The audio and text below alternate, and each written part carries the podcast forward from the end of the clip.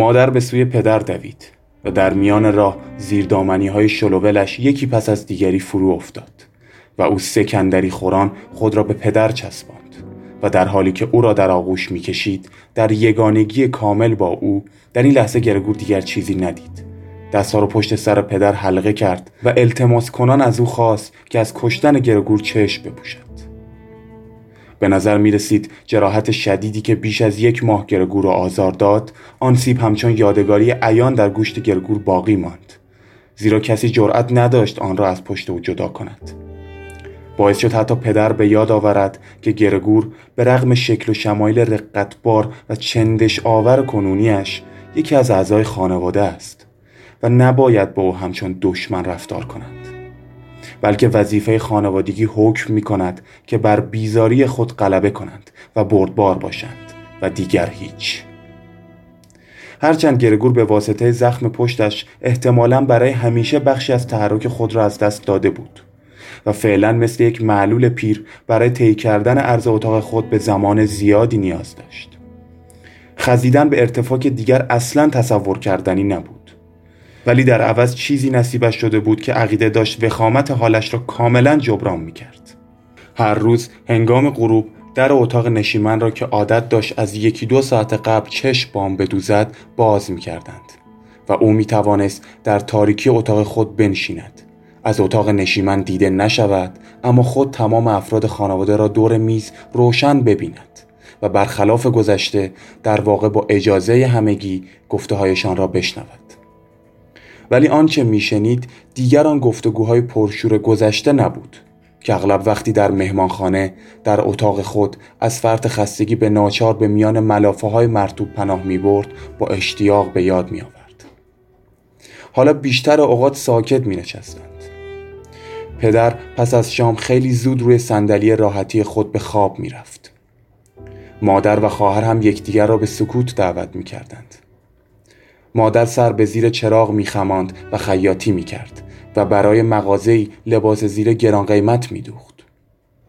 خواهر که جایی به کار فروشندگی مشغول شده بود شبها تون نویسی و زبان فرانسوی می آموخت تا شاید بعدها برای خود کار بهتری دست و پا کند. گاهی پدر از خواب می پرید و انگار اصلا نمی‌دانست که به خواب رفته است. رو به مادر می گفت امروز باز چقدر دوخت و دوز می کنی؟ و در حالی که مادر و خواهر رو به هم با بیحالی لبخند می‌زدند بلافاصله دوباره به خواب می‌رفت. پدر با لجاجتی خاص حتی توی خانه هم از درآوردن یونیفرم خود تفره می‌رفت و در حالی که ربد و شامر بی مصرف به جارختی آویزان بود لباس به تن سر جای خود چرت می‌زد. چنان که گویی همیشه آماده انجام وظیفه است و در خانه هم گوش تیز کرده است تا دستور موافق خود را بشنود. در نتیجه به رغم مراقبت های مادر و خواهر پاکیزگی یونیفرم که از روز نخست هم چندان نو نبود از میان رفت و گرگور اغلب تمام شب را به آن لباس پرلک و پیس با آن دگمه های طلایی و براق چشم میدوخت که پیرمرد به تم می کرد و با آن کاملا ناراحت و در عین حال آرام به خواب می رفت. همین که زنگ ساعت ده به صدا در می آمد مادر می کوشید با صدایی آرام پدر را بیدار کند و به اصرار از او می‌خواست که به رخت خواب برود. آنجا که نمی‌شد راحت خوابید. پدر هم که ناچار بود صبح زود ساعت شش سر خدمت حاضر باشد. پس به خواب راحت نیاز مبرم داشت. ولی پدر از وقتی نگهبان بانک شده بود به لجاجت خوب کرده بود و به رغم آنکه مدام خوابش می برد اصرار داشت کماکان سر میز بنشیند. از این رو به زحمت می‌شد قانعش کرد که صندلی راحتی را با تخت خواب عوض کند. مادر و خواهر با هر زبانی به او هشدار می‌دادند باز یک رو به ساعت سر را به نشان امتناع آهسته تکان می‌داد. چشمها را میبست و از جا بلند نمی‌شد. مادر دستش را می‌گرفت و می‌کشید. در گوشی قربان صدقه اش می‌رفت. خواهر تمرین خود را زمین میگذاشت و به کمک مادر میآمد. ولی پدر نرم نمی‌شد. هر چه می کردند بیشتر در صندلی خود فرو می رفت. سرانجام وقتی زنها زیر بازویش را می گرفتند چشم باز می کرد. به نوبت به مادر و سپس به خواهر نگاه می کرد و طبق عادت می گفت این هم زندگی من این هم از آرامش دوران پیری من سپس چنان که گوی وجودش برای خودش باری بس سنگین است با تکه به زنها به دشواری از جا بلند می‌شد میگذاشت هر دو زن تا آستانه در مشایعتش کنند. آنجا به اشاره دست آنها را مرخص می‌کرد و به تنهایی به راه خود ادامه می‌داد. اما مادر و خواهر با عجله وسایل خیاطی و قلم خود را کنار میگذاشتند و پشت سر او میدویدند تا باز هم به او خدمت کنند. در چنین خانواده خسته و وامانده چه کسی فرصت می‌کرد بیش از آنچه واقعا ضرورت داشت به گرگور خدمت کند؟ کارهای خانه هرچه محدودتر شد. سرانجام دخترک خدمتکار را مرخص کردند مستخدمه درشت اندام و استخوانی با موهای افشان به گرد سرش صبحها و شبها می آمد و به کارهای دشوار می رسید.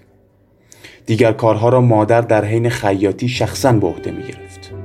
یک شب گرگور از گفتگویی که درباره زیورالات خانوادگی در گرفت پی برد که برخی از چیزهایی را که در گذشته مادر و خواهر در جشنها و اعیاد شادمانه به خود میآویختند فروختند. ولی بزرگترین گلایهشان این بود که نمی توانند آن آپارتمان را که در شرایط کنونی برایشان بسیار بزرگ بود ترک کنند.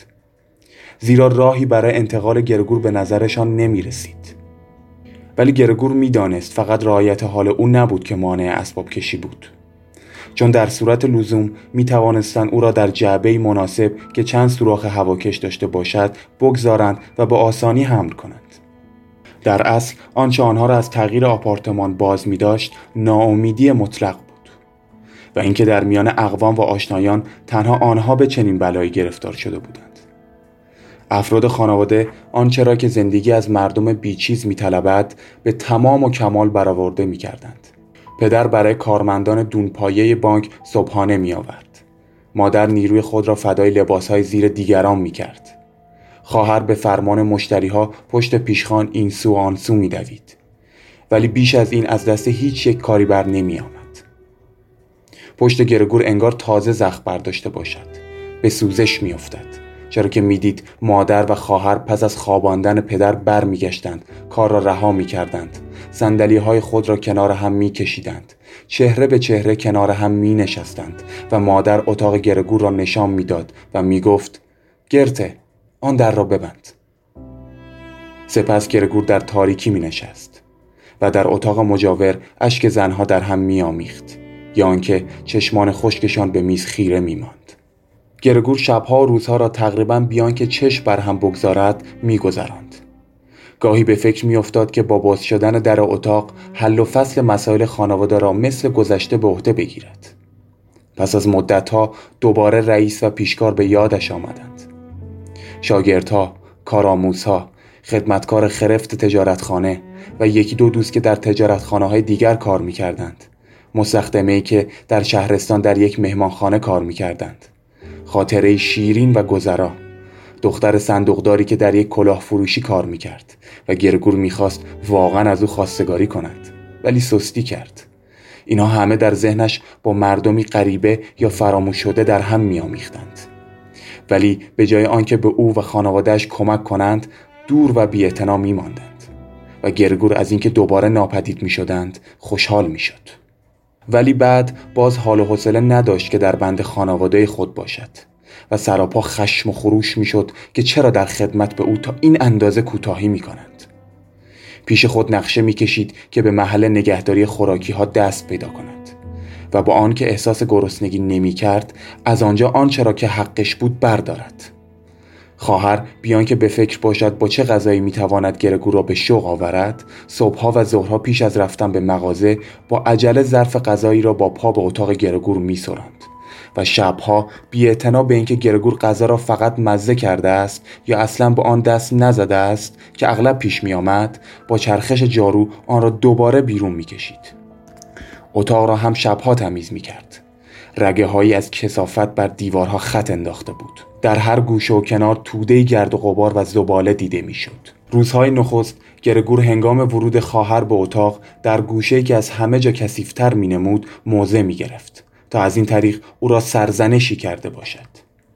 ولی حتی اگر هفته ها هم در آن نقطه میماند باز امکان نداشت که خواهر رفتار خود را اصلاح کند او هم درست مثل گرگور گند و کسافت را می‌دید ولی مصمم بود با آن دست نزند ولی در عین حال با حساسیتی که تازگی در وجودش رخنه کرده بود و به تمامی افراد خانواده هم سرایت کرده بود دقت می‌کرد که امتیاز تمیز کردن اتاق گرگور تنها به او تعلق داشته باشد. یک بار مادر با صرف چندین سطر آب موفق شد اتاق گرگور را از بالا تا پایین نظافت کند.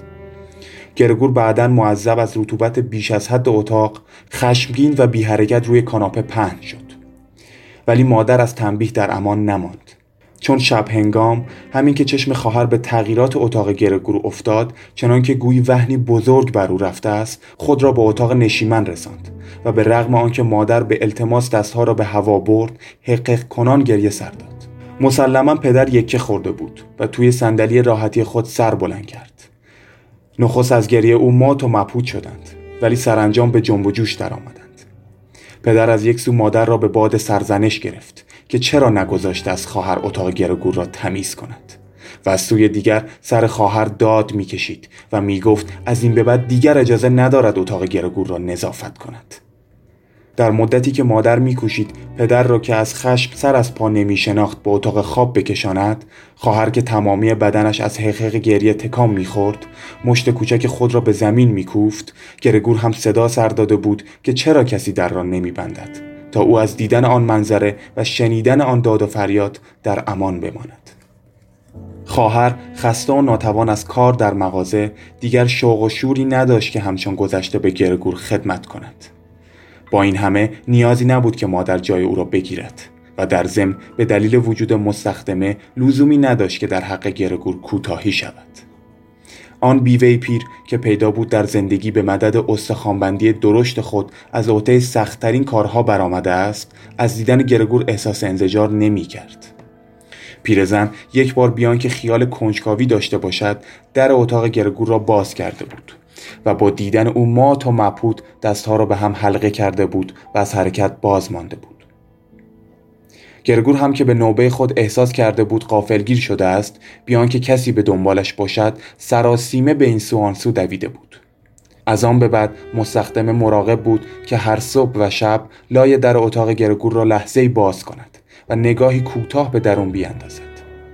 روزهای نخست حتی با گفتن جملاتی که احتمالا به گمان خودش دوستانه بود او را به سوی خود می‌خواند. مثلا می‌گفت خرشوسونه بیا اینجا. یا خرشوسونه را ببینید. گرگور در برابر گفتای او هیچ واکنشی نشان نمی‌داد و انگار نه انگار که کسی در را باز کرده است. در جای خود بی حرکت میماند. بهتر بود به این مستخدمه دستور می‌دادند. به جای آنکه از روی هوا و هوس بی جهت مزاحم او شود روزی یک بار اتاقش را نظافت کند. یک بار صبح زود بارانی تند که احتمالا از آمدن بهار خبر می‌داد به پنجره می‌گفت. وقتی مستخدم حرفای همیشگیش را به او گفت گرگور از فرط عصبانیت ظاهرا به قصد حمله ولی با حرکاتی کند و آهسته سر به سوی او گرداند. اما مستخدمه به جای آنکه وحشت کند صندلی را که کنار در قرار داشت به هوا بلند کرد. از طرز ایستادنش با دهان باز پیدا بود که چه قصدی دارد. بیشک می‌خواست نخست صندلی را بر پشت گرگور فرود بیاورد و سپس دهان خود را ببندد. وقتی گرگور دوباره سر برگرداند مستخدمه گفت پس نزدیکتر از این نمیایی؟ و سپس آرام و بیخیال صندلی را در گوشه‌ای به زمین گذاشت.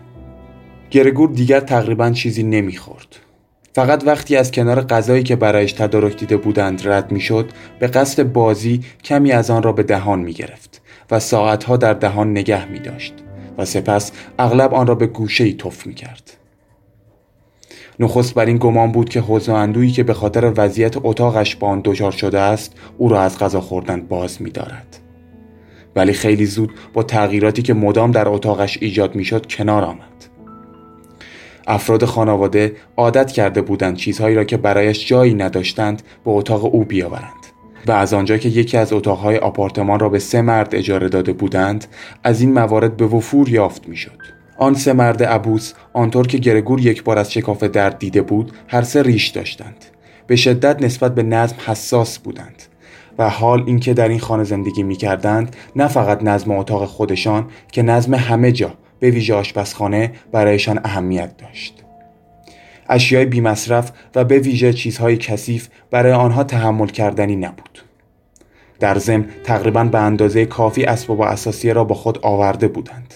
در نتیجه توی آپارتمان چیزهای زایده بسیاری یافت می‌شد که نه در خور فروش بود و نه کسی راضی می‌شد آنها را بیرون بریزد. تمام این چیزها و از جمله ظرف خاکستر و سطل زباله آشپزخانه به اتاق گرگور آورده شد. مستخدمه که همیشه در انجام کارها عجله داشت هرچه را بی مصرف می‌دید به اتاق او میانداخت. خوشبختانه اغلب چشم گرگور فقط آن چیزها و دستی را که آنها به درون پرتاب می‌کرد می‌دید. احتمالا مستخدمه قصد داشت به موقع و سر فرصت دوباره به سراغ آن چیزها بیاید. و یا آنکه همهشان را یکجا بیرون بریزد ولی عملا آن چیزها همان جایی که پرتاب می شدند باقی می ماندند. مگر آنکه گرگور موقع رفت آمد از میان آن اشیای بیمصرف آنها را جابجا جا می کرد. نخست به اجبار زیرا دیگر جایی برای خزیدن برایش باقی نمانده بود بعدها اما با لذت بسیار هرچند در پی چنین گشت و گذارهایی هر بار تا حد مرگ خسته و غمگین باز ساعتها از جای خود نمی جنبید.